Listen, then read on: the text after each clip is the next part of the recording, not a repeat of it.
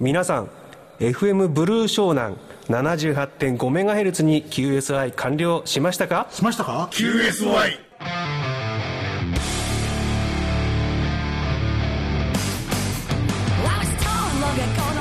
アマチュア無線に QSI がつきもの。でも人生だって QSI の連続じゃありませんか？厳しいこの番組は佐藤パーツ株式会社富士無線電機株式会社の提供でお送りいたします It's time for QSY Do you copy? Shall we start?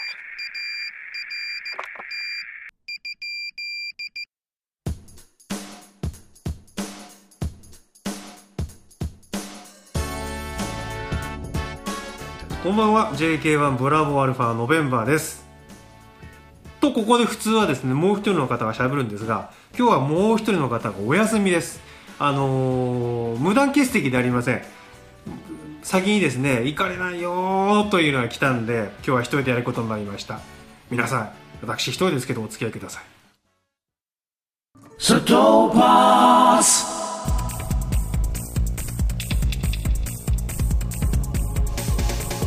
佐藤パンツ佐藤パンツ佐藤パンツパンツじゃないよ。砂糖パンツだよ。納期品質サービスで唯一無二の電気部品メーカーを目指すユニークな会社佐藤パーツ。あなたの街職場へ販売促進展示車両が伺います。詳しくはホームページでご用命ください。今週の活動報告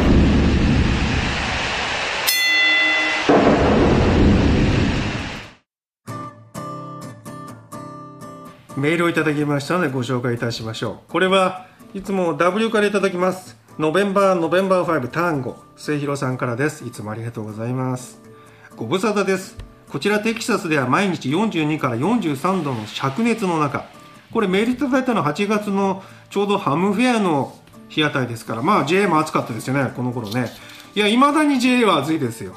うんどうでしょう。テキサスは今でも暑いですかね。続きますね。ちょっと寒いスコットランドへ遊びに行ってきました。いいですね。えー180回の番組でお話でスイッチング電源からの意図しない不要複写において僕がニヤマの電波法を勉強したのが1974年とかだったので現在の JA での電波法がどうなっているのかよくわからない中文明国日本で発信機を含む全ての電気製品における不要複写における規制が何もないかのような感触を得ましたので確認のためメールを送っています。これ末広さん何をおっしゃってるかっていうと第180回のこの QSY の番組の中でですね私がはあの無線協会に富士無線さんに行った時にですね富士無線電機さんのスタッフさんと立ち話をした時にその店員さんがですねスタッフさんが「いや50メガやろうと思ってね設備いろいろ作ったんだけど近隣のうちが太陽光発電を屋根に乗っけちゃったもんだからものすごいノイズになっちゃって50メガが9オーバーの S 触れちゃって全然50メガ使えないんですよっていう話がありましてですね。これに対しての末広さんが今回メールをいただいた、えー末広さんからメールをいただいたわけですよ。さて続きますね。メールの続きです。FCC ルールではスイッチング電源のような事例発信回路からセラミック安心紙と一体になったマイコンを含む製品であれ FCC のパート15っていう最低基準を満たす満たさなければ市場に出せないということになっています。家の周り周りにも太陽光パネルを屋根に取り付けている場所が数件ありますがノイズに関しては問題なし。もし不要信号強度がレベル以上であると交換を要求できますしもし合意しなければ FCC に撤去命令を出してもらいます。すごいね FCC 撤去命令を出せるという権力がありますね。例えばアマチュア向けの受信機であれ VFO とか極圧を含む場合には同適用範囲です。えー時差ボケの中丸投げをしています。一応内容を見てください。例えばケーブルでも漏れレベルが規定されているはずでソーラーパネルのインバーターノイズにいつまでも泣いている必要はないかもですよということで。添付ファイルにいろいろですね。この不要複写に関するファイルを添付していただきまして私もそれをざっと読んでみたんですがさらに私インターネットで調べたことがありますんでここでお話したいと思います。私がインターネットで調べたのはですね総務省のホームページにこんなのがありました。パワーコンディショナー、かっこ太陽光発電が放送用無線回線を妨害。この内容を見ますとですね、えー、放送回線の周波数、これが67メガぐらいなんですが、このスペアナーの写真が載っかってるんですよ。この67メガ付近の放送波の一帯にですね、ザーッとノイズっぽいものがずっと出ているというスペアナーの写真があります。で、これが何であるかということを総務省は一生懸命調べたようなんですね。えー、経緯、えー、放送受信所にて回線の周波数にノイズが購入しているとの申請が寄せられた。受信所の受信アンテナを使用してノイズを確認したところ晴れているとノイズが高く曇りになると低くなる傾向がある、まあ、こんなことから太陽光発電ではないかというふうに、推測したようですね。そして原因そして結果ですが調査の結果 A 宅の太陽光発電システムのパワーコンディショコンディショナーからノイズを確認したため訪問してシステム全体を停止させたところ付近のノイズレベルは低下したものの受信所におけるノイズは変化しなかった。B 宅のパワーコンからノイズを確認したためパワーコンを停止させたところ付近及び受信所におけるノイズレベルが低下し無線回路にあすいません。無線回線に購入しているノイズも消失して、えー、同時性が確認できたことから B タグのパーコンが渾身源であると判明した。突き止めたわけですね。これ B タグのパワーコンディショナーのノイズだということが分かったわけですよ。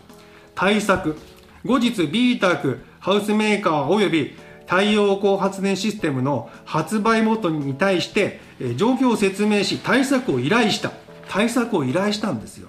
FCC がね、あの撤去命令を出して撤去命令を出してもらいますっていうふうに末広さんのメールに書いてあったんですけど FCC の場合は。日本の総務省の場合は対策の依頼をするんですよ。なんとかこの放送回線に乗ってるノイズを抑えていただきたいというふうにお願いをするわけですよね。え DC 回線に高周波フライトコアを挿入することで輻射ノイズを低減、マイナス15から 20dB させ受信所への影響はなくなったとのことである。ということでパワーコンディショナーのノイズを減らすために総務省はその B 宅のお宅に行って、えー B えー、原因を原因が分かったところでこのハウスメーカーに対策してください。と言ってやっとノイズレベルが下がったということでそれもきちんとスペアの写真があるんですけどもノイズレベルが本当下がってる写真があるんですね。でちゃんとその放送回線の信号が浮き上がっています。ですから総務省がこのぐらいやってくれないとノイズは減らないということなんですがもう一つインターネットで調べたことがあります。これは弁護士さんが書いてるんですがその弁護士さんというのは、えー、太陽光のパネルを設置したお家側の弁護士さんです。アマチュア無線化側の弁護士さんじゃないんですね。その方が言ってるのはですね事故の所有する土地の利用は財産権の行使ですので原則として自由になります。現に近隣にアマチュア無線の利用者がいることだけを理由に太陽光パネルの設置を禁止した法律はありません。結構強気なこと言ってる。まあそうなのかもしれませんけどね。ただ事故の所有する土地の利用は財産権だっていうことですから反対に見ますとね自分の家どんなアンテナを立てようとどんな汚い あの見て食いの悪いアンテナを立てようとよその人から文句言われても、えー、別にいいんじゃないかっていうことに私は取れるんですけどね。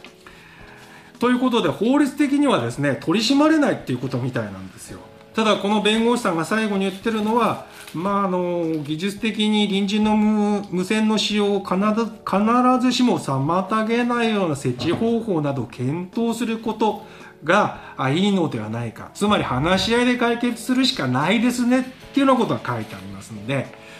まあこれから太陽光発電が乗っかっちゃった場合はですね金利に乗っかっちゃった場合50メガやるのは苦しくなってくるんですかねこれはね。FCC のようにですね W の場合は FCC が撤去命令を出してくれるそうですけども日本 JA の場合はそういうことにはいかないようです。では音楽です。柳を泣いておくれミシェル・ルグラン。どうぞ。無線のことなら？何でも揃う。無事無線マチュア無線業務無線インカムテレビアンテナ本体はもちろんオプションパーツアンテナケーブル周辺機器在庫も豊富。富士無線電機は秋葉原名古屋成田千葉佐倉ウェブ検索は富士無線電機でよろしくお願いいたします。皆様のお越しを心よりお待ちしております。できるだけ？お安くします。無事無線電気今週の活動報告。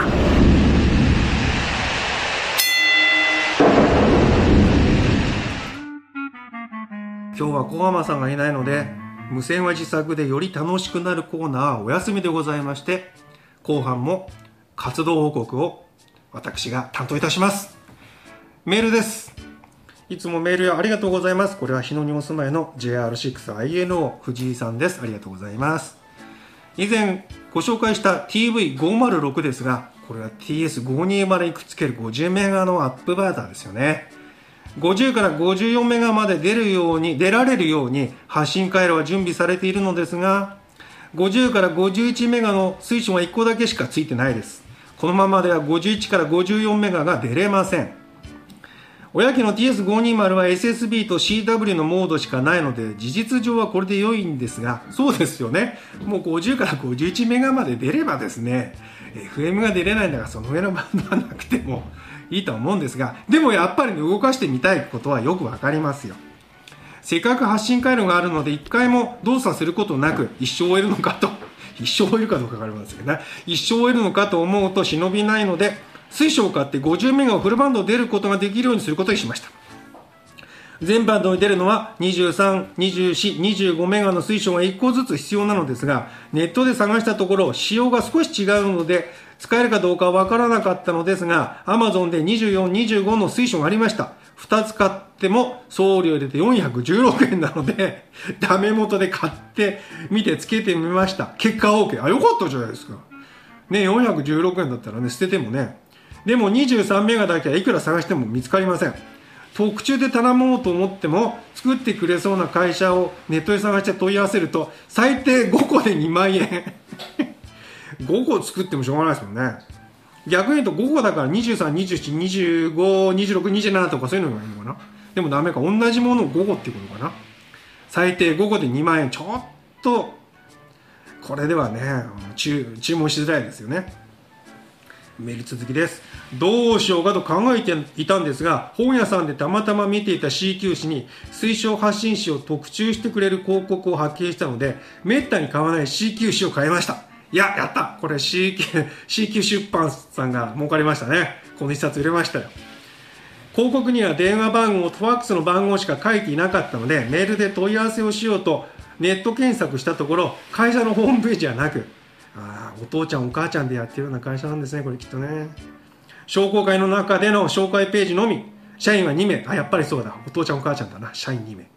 紹介でやっぱりメールアドレスなし。仕方ないので電話したところメールはやっていない。注文は電話で直接頼むからファックスしてください。となんともアナログな返しでした。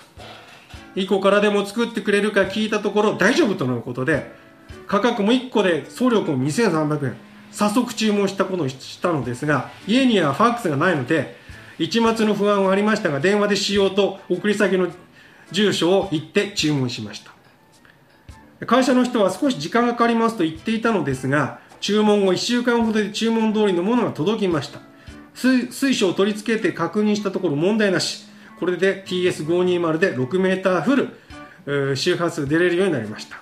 今こういう会社少ないですね。自作にとっては貴重な会社ですがそのうちなくなってしまうのかもですね。多分これね、えー、お父ちゃんお母ちゃんでやってるような会社がなくなっちゃうと思いますよ。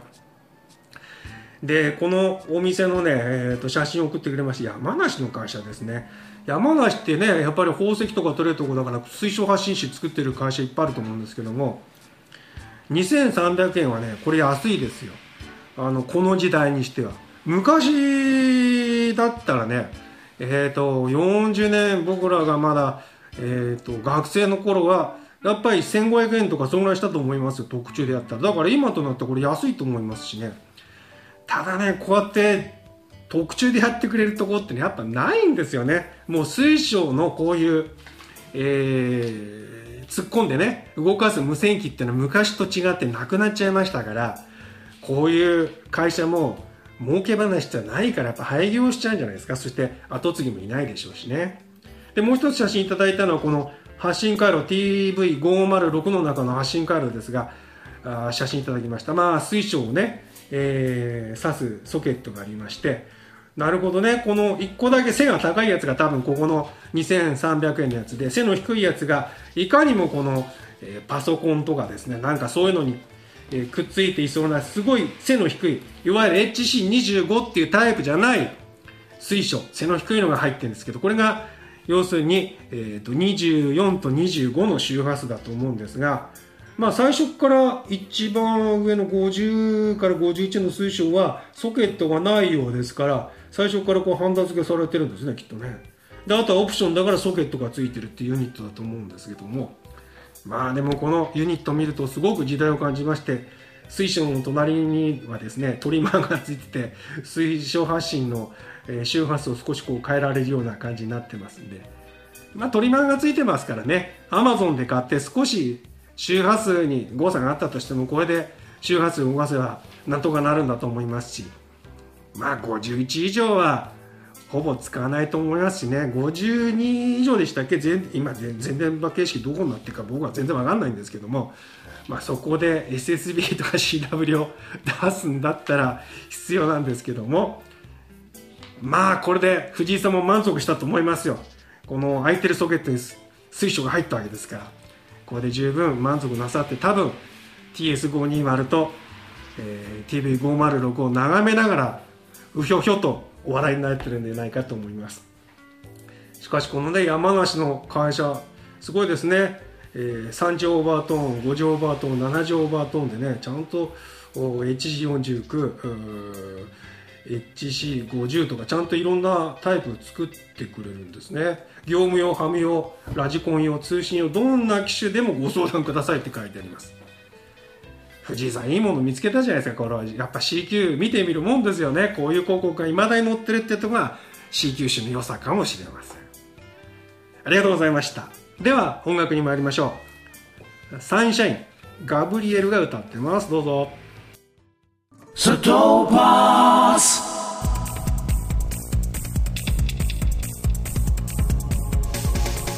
砂糖パンツ砂糖パンツ砂糖パンツ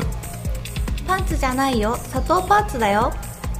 納期品質サービスで唯一無二の電気部品メーカーを目指すユニークな会社佐藤パーツ。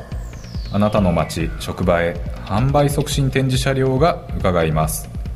詳しくはホームページでご用命ください。この番組では皆様からのメールを大募集中。これから無線を始めてみたいという方からコンテスト参加や DX 通信の話題自作ネタ地域でのアマチュア無線の活動情報などなど何でも結構です。メールを採用させていただいた方には QSY のステッカーをプレゼント。メールの宛先は qsy785-yahoo.co.jp あなたの住所氏名をお忘れなく書いてください。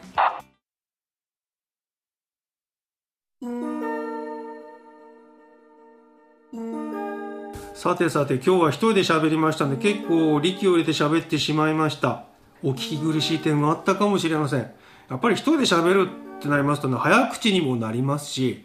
途中でこう「あそうだね」って言ってくれる人がいないっていうのはですねなかなか辛いなと思って一人で喋ってるんですが、えー、今日は9月の最終週です。実は来週も10月の第1週なんで番組があるんですけども小浜さん来ません。次回も私一人で喋ることになります。どうしましょう？と思ってるんですがまあこの QSI のリスナーさんはですねいろんなネタをメールで送ってくれますんでネタに関しては全然困らないんですが私が上手に喋れるかどうかなというだけ心配しております。さてさて、えー先ほどテキサスの、えー方からメールありましてテキサス暑いよってあったんですけど本当今年の夏は何でしょうねこれはね。大体9月になってですね半ば過ぎてから半袖シャツ1枚でちょうどいいなんてことは今までなくてですね。私結構若い頃から日記を書いててですねそれを元に戻って読んだりしたらやっぱりですね夏っていうのは8月のお盆を過ぎると